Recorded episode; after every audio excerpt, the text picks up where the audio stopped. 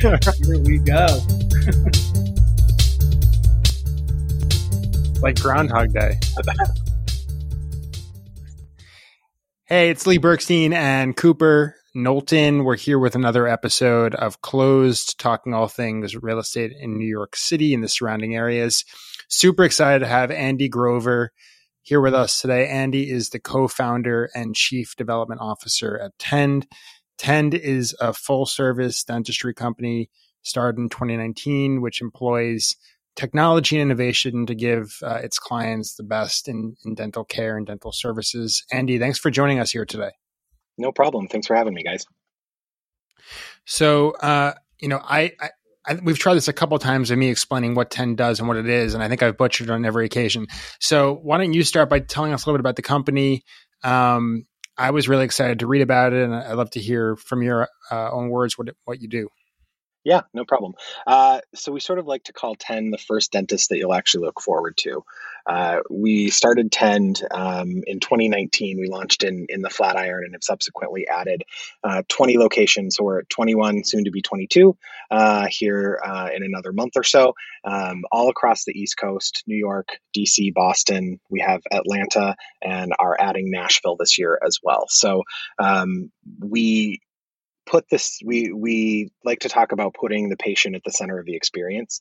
When we started thinking about Tend, we really looked at the dental industry. Number one, is a great industry, right? It's a really good business, but it's a business that really hasn't evolved in ever from a patient experience standpoint. Going to the dentist in 2022 feels like going to the dentist in 2002, 1992. 82. I wasn't around in 72, but I understand it was pretty much the same. The equipment's gotten better, and the dentists wear gloves now, and they continue to be the best and pushing forward on dentistry. But really, the patient experience hasn't changed.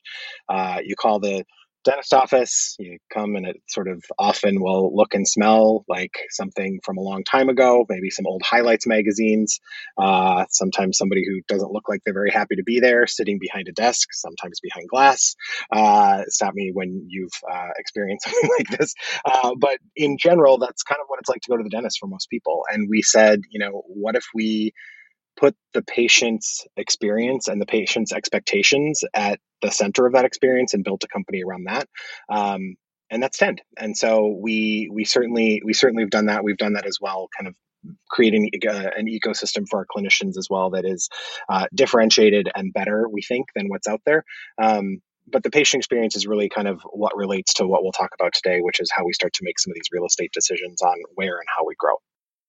I will say that I was going to the same dentist from like 4 years old until 22 in I think it was in Crown Heights in Brooklyn. And it felt more like it was from the 50s than the 70s. And I remember when I watched the show Lost, I don't know if you watched that show, but the Dharma Initiative had like their experimental tools that were from like, they looked like they were from the 50s. Yep. And I went to my dentist, when I was 21, 22, and Lost is on the air. And I'm like, oh man, this looks like a Dharma Initiative. Like examination room. I need to find a new dentist. Yeah, it's not far off. Not far off, unfortunately. So yeah, let's talk about some of the real estate and, kind of why we're having you on. Obviously in New York City, you just by walking around, if you have no experience in the industry at all, you could see that retail stores are closed up. It's not back anywhere close to back to where it was pre-COVID. Office space is coming back, obviously, but retail's lagging behind. And there's a movement right now to convert retail to different types of uses. And I know Tend has very successfully adapted retail space and converted it to offices. And that's what we want to talk to you about today. Sure. So, tell us how you developed that strategy as part of your expansion model, as part of your growth model. Yeah. Quick little bit of introduction before Tend, I was the head of real estate development for a company called One Medical. That's a primary care group, across the country now. I got there when they were about 25 and scaled them to 90. before we started Tend, and they were one of sort of the first innovators around this kind of healthcare services at retail. Healthcare services has been kind of at retail for a while, but they have typically been in, you know, not great retail, frankly, not really kind of retail corridors that you think of as not quite high street retail, but, you know, daily needs in places like Flatiron and the Upper West Side and Chelsea and Cobble Hill, et cetera, et cetera. So we sort of, we executed on that strategy there, and I learned a ton, and it was an incredible experience, and really took a lot of those learnings and started to apply it in the dental space. And so when we talk about building a company around a great patient experience, part of that is convenience. And so we sort of fundamentally don't think it should take 3 hours out of the middle of your day to go to the dentist, right? It should take about an hour. And in fact, it can. And if you locate them where people are already living and working instead of a medical office building somewhere out of the way or on the 53rd floor of some building, it can be a convenient place for people to go. So that was sort of top of the list. Two, we're able to control the patient experience, sort of from start to finish. So we're able to control the patient experience and influence the patient experience from the first moment you see Tend to walking through the doors, to designing the space, to getting your dental care taken care of, to leaving, et cetera. And so part of the reason we've also chosen retail is you really have full control over what that patient experience is. And again, patient experience is really important to us. And then three, branding and awareness. You know, we look at these. One of the things I think we have done that's pretty innovative, specifically in the dental world, is creating spaces that look and feel welcoming and modern, and I'll even go so far as to say beautiful. And we really kind of strive for a calming, soothing atmosphere. And we're proud of them, and we're very happy to put them on display, and it becomes part of the brand, right? Where the patient experience, the four walls, becomes part of the brand, in the same way that retailers use their real estate to help drive, you know, customer experience and create a brand. And so kind of taking that retail mentality, retail playbook, and applying it to healthcare services, and specifically in dental, is kind of how we got to, you know, looking at retail as our number one choice for how and where we want to locate these offices. I guess part of the reason why dental offices are typically like in the big, it's not the only reason, but one of the reasons, in the big medical buildings or on the 53rd floor, is they're kind of hidden away, right? Because patients don't want to see inside a dentist's office. So to have them on the street, it's not the most inviting.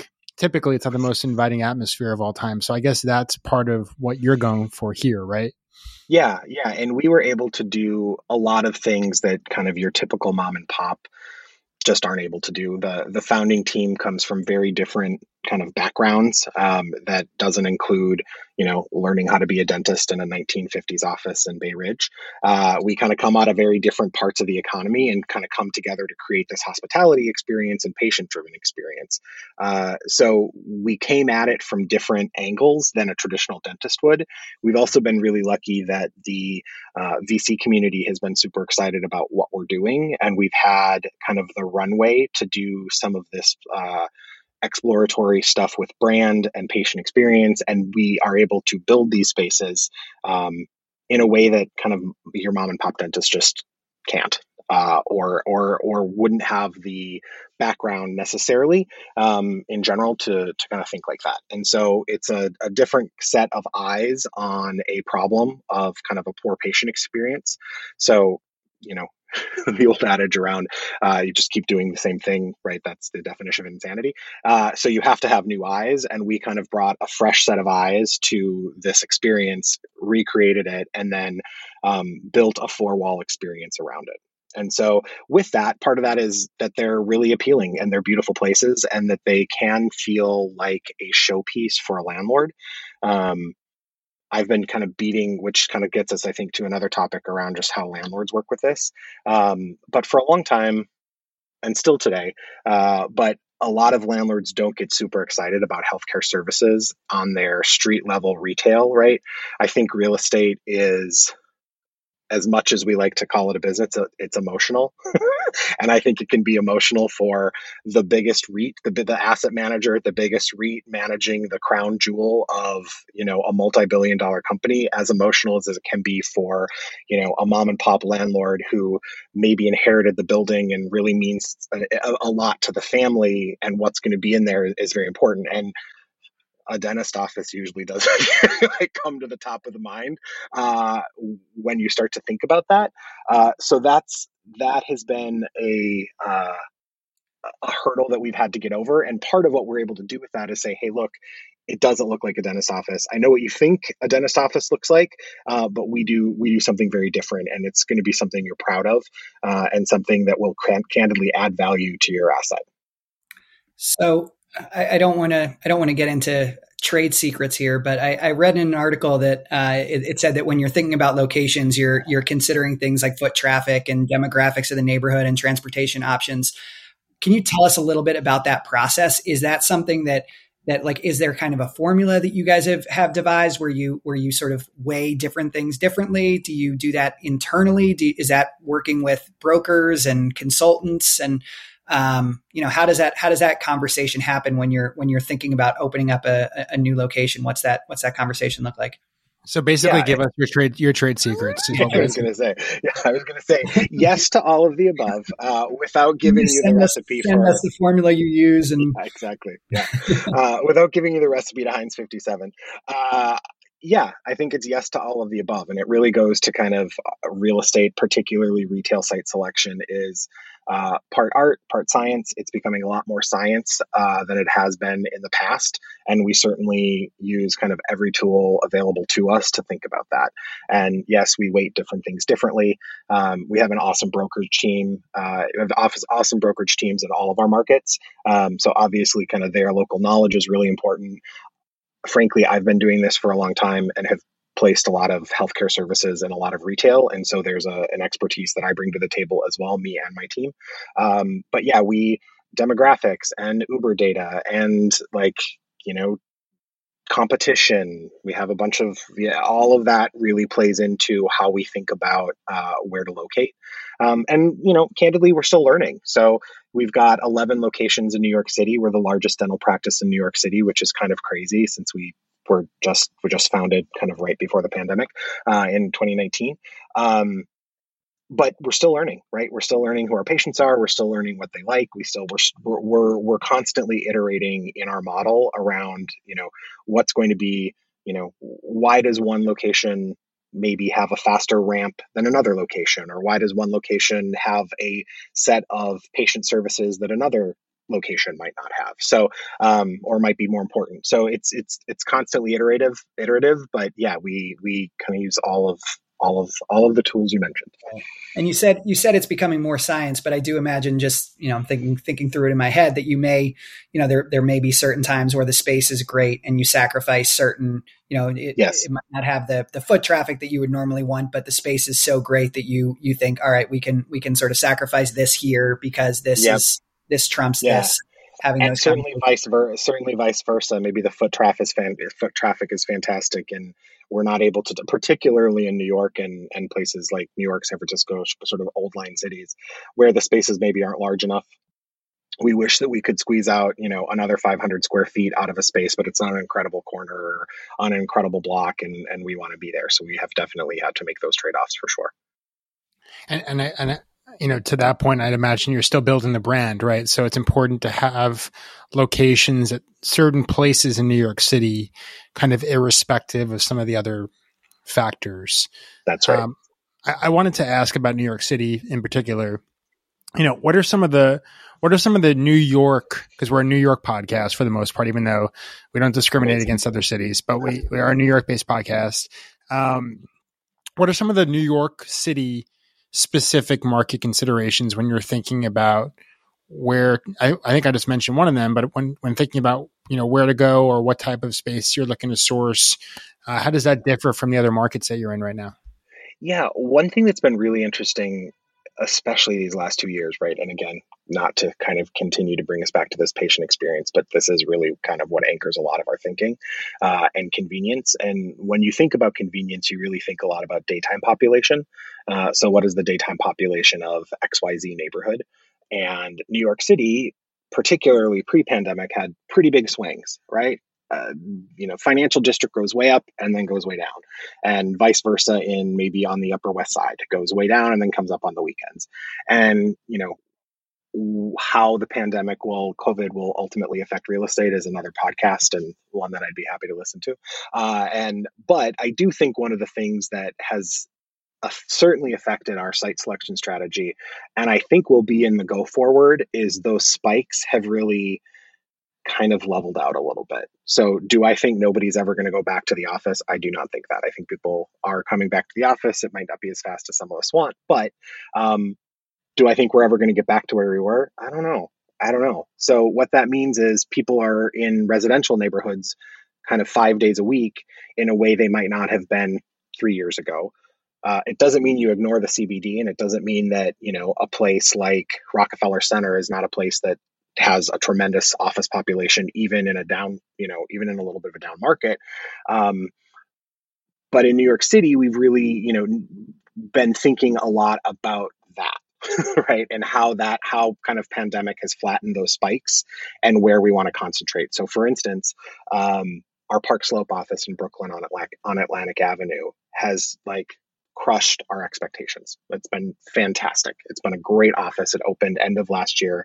We've got a ton of awesome new members there, and it's just really doing super well. And did I think it was going to do well? I sure did. 3 years ago, what I have thought it was doing as well as it is doing today, I wouldn't have, right? And I think that's because it's surrounded by a lot of high rise that with people working from home, renters who are maybe new to the city, who, you know, need a dentist, et cetera. And it's also really well located on transportation lines. So I think how we're living in the city, like as a New Yorker, how we're living and interacting with the city has changed. Maybe not changed completely, but like from a 5 day a week standpoint, you're probably not, you probably don't have the same rituals you had for 5 days a week that you had 3 years ago. And we need to be flexible and thoughtful enough to like locate where you're going to be most of the time or more of the time.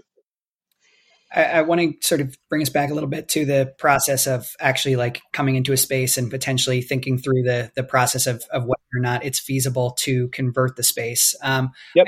I know you said that, you know, the model is kind of built around converting retail. Are there specific types of retail that work better than others for conversion? And you know, in the same regard, are there like, is it really all retail, or could you walk into a restaurant and, you know, consider converting something like that? Are there kind of parameters within what you're willing to do? It's probably not a very interesting answer, but it kind of comes down to money. So one thing that's really expensive to convert from a restaurant into something else is a restaurant. Like, restaurants are very, once you invest the money in the black iron and turn it into a restaurant space, it's very expensive to turn it back from that. Or an old bank with a huge vault. The most expensive thing you can ever pull out is, you know, a vault from 100 years ago. So it kind of does come down to cost. And so what are kind of the cleanest boxes? So retail's great, right? Retail doesn't have a tremendous amount of infrastructure. It usually has existing HVAC and kind of enough amperage for us to do what we need to do. So retail's great. We've taken old restaurants. Again, they're expensive. We took our very first location is in the Flatiron district, and which is one of the districts kind of in New York that we knew that it was important to be in right now. And it was a family. It's a children's book publisher. The family owns the building, and they publish children's books out of it. And the first floor had never been used for anything. Like it was just basically an office. And so we kind of took this really, truly raw space that had never been retail and turned it into this dentist office. And it was our first location. So we can kind of go anywhere, you know, not to be too Pollyanna about it, as it just sort of depends on what the infrastructure is and kind of what has to be taken out for us to kind of white box it. Once you get to white box, we can kind of take it from there. So can you just admit that that was the Highlights corporate office that you're talking about? It was not. It was not. I wish it was, but there was a super juicy Vanity Fair article about that family last month. It was great. Not in Soho. I wish. No. Are there specific? Do you get into the realm of having to worry about certain zoning laws or building codes, or is that so, come up? You know, I'll tell you what. Like, this is going to surprise, I think, all three of us. New York is probably one of the easiest places for us to do business and to do what we do from a real estate standpoint. I'm kind of constantly surprised. Like, do I wish the BOD moved faster? Yes. But at the end of the day, it's not that because we have this mixed use zoning thing that's just kind of really everywhere.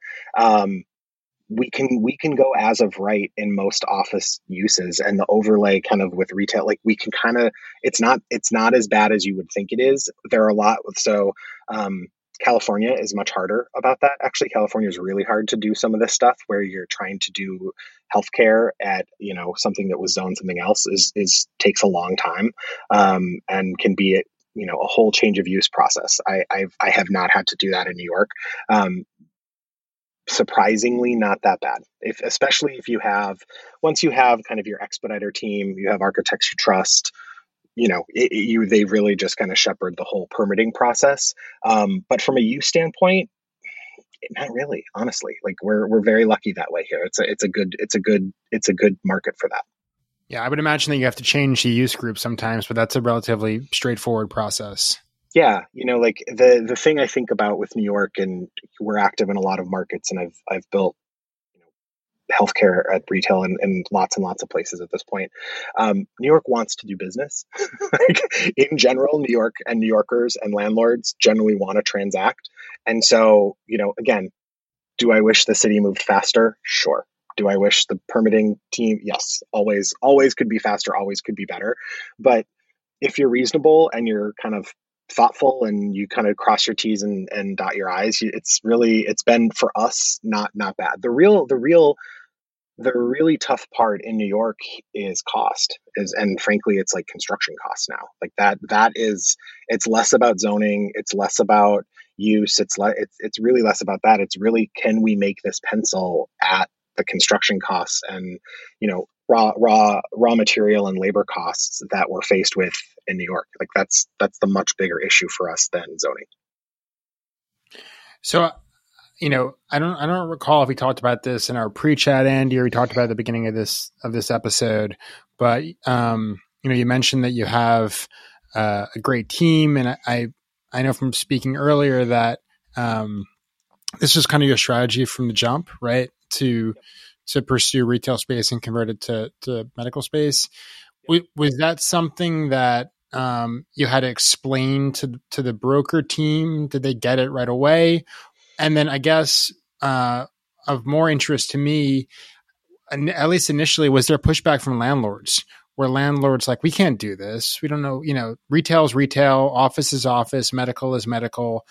What was your experience like with that? Yeah, great question. And it's really been a lot of what I've worked on and dealt with for the last decade at this point, sort of pre-Tend at One Medical and into Tend. Yes, to the landlords. The brokers, frankly, we work with an awesome team at CBRE, and they got it from the jump, and they were excited and like, no problem, like super on board, really excited. And have been phenomenal for us. The landlords have been a little bit different of an issue. I can tell you I have now kind of a decade kind of perspective on this. It's gotten a heck of a lot better. 10 years ago, it was really a nightmare, and it was a real like does not compute kind of thing. Now it's gotten easier. I think partly because of what's happened in just the retail sector generally. I think they're a lot more willing to listen when their neighbors across the street, et cetera, have vacancy. I think they're a lot more willing to be creative.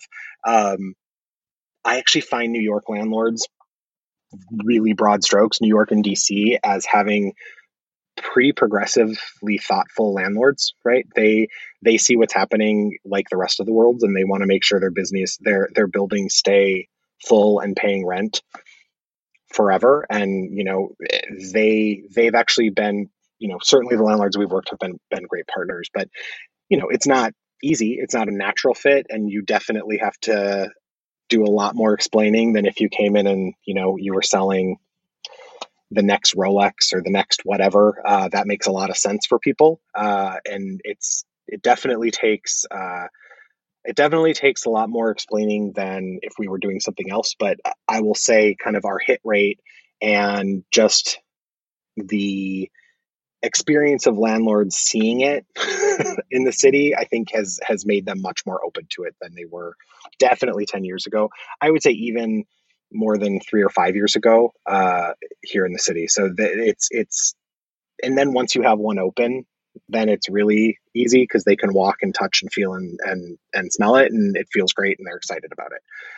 So the first one in any city is always the hardest in any city.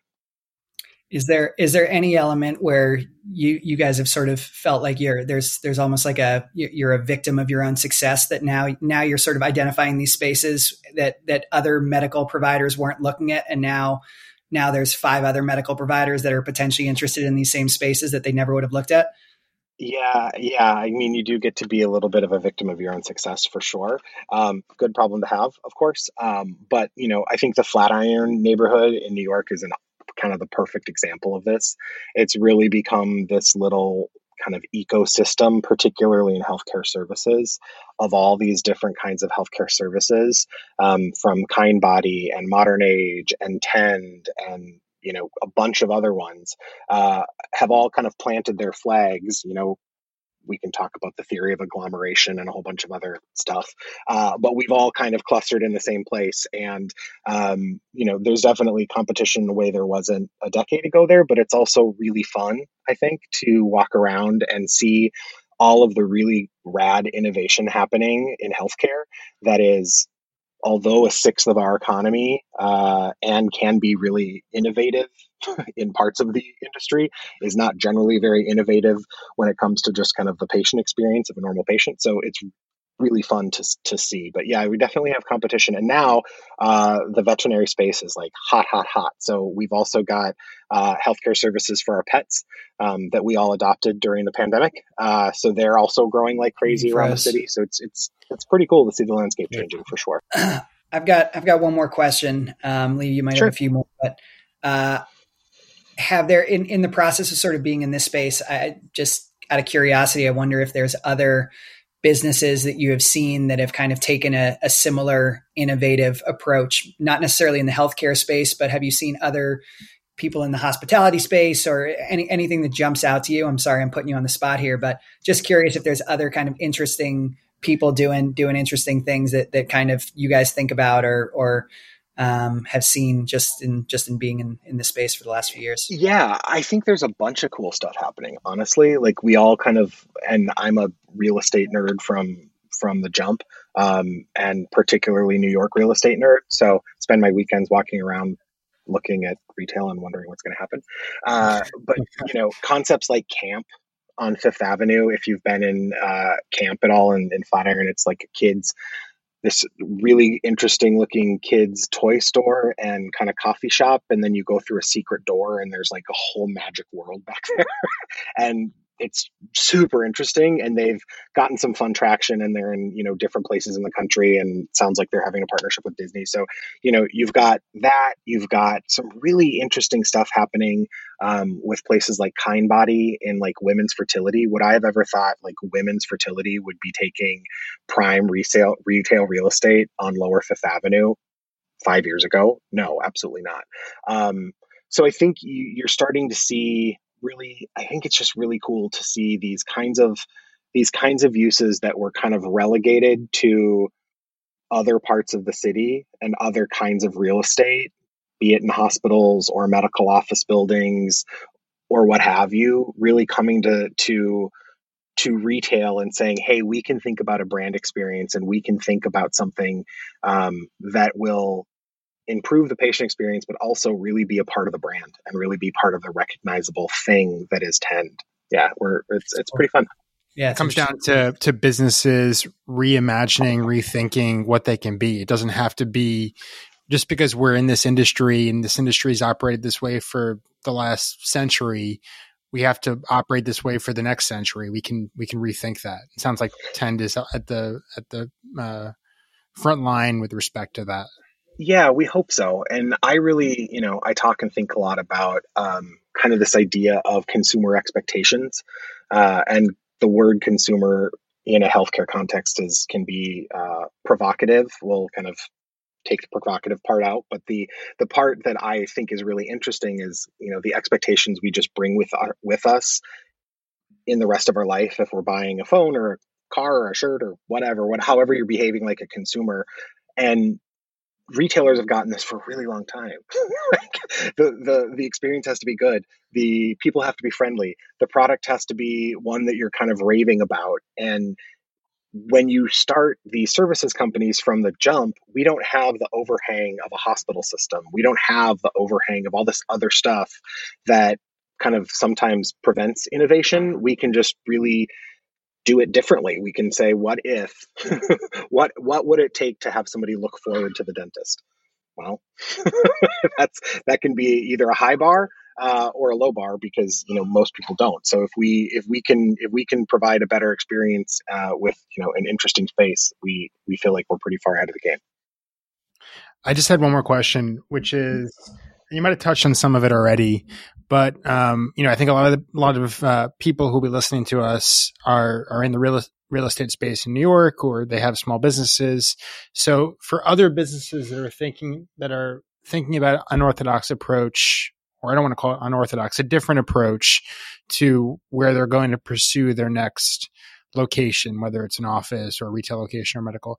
What's some advice that you can give if they're doing, if they're approaching this for the first time, both from a how to approach it, how to find the right location, to what are the challenges that I can expect to face from like a design and construction perspective if I'm moving into a space that's not necessarily outfitted for my business use?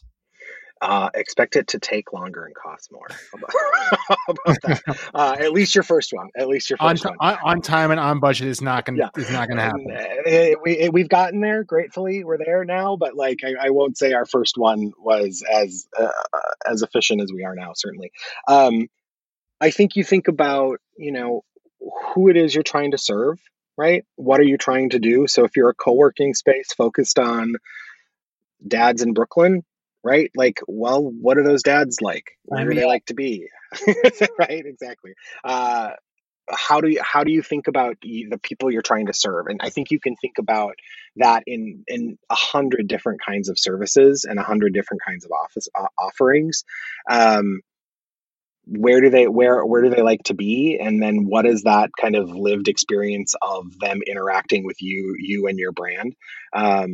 And that kind of leads you to a lot of the direction in terms of real estate. And then from there, it goes into, we did a lot of work and I've been able to do a lot of this over the last, call it 10 years of my career, which has been really fun, on customer experience. So like really get into the skin of your customer, into a skin of your patient, skin of your people. What are they feeling when they walk through the door? What do they see? How does it smell? What does it feel like? Where do you want to spend the money to, you can't spend the money everywhere. Spend the money where it counts, right? What are the things they're going to remember and think of when they think of your brand? So it really gets to, there's a real kind of human part of this that I think is kind of the part that is really, really exciting to me, and kind of getting into the head and the body of the people, you're serving and you're trying to, acquire as customers, and then building that space around it, and then have a great team, right? It's about your broker team. It's about thoughtful designers. It's about thoughtful architects. And that's, from there you should be able to get open. Lost them again. Oh, shoot. Back. You're good. We can hear you now. Thoughtful architects. thoughtful architects, and basically surround yourself with a good team, and of course, brilliant attorneys. You have to have really good real estate attorneys to get your leases, where I'm sure you guys come in. Awesome. Well, this is a great conversation. If people want to learn more about Tend, they want to read about you, other than going to your website, are you on social media? Where can they get some information? Yeah, we're Hello Tend everywhere. So Hello Tend on Instagram, hellotend.com on the website. We're active on Instagram and TikTok and Facebook. Sweet. Go on Instagram and see some of those great new converted retail spaces. I'm sure you have some great pictures on there. Yeah, please come and see us. Andy, thanks so much. It's great. Thanks, guys. Take care.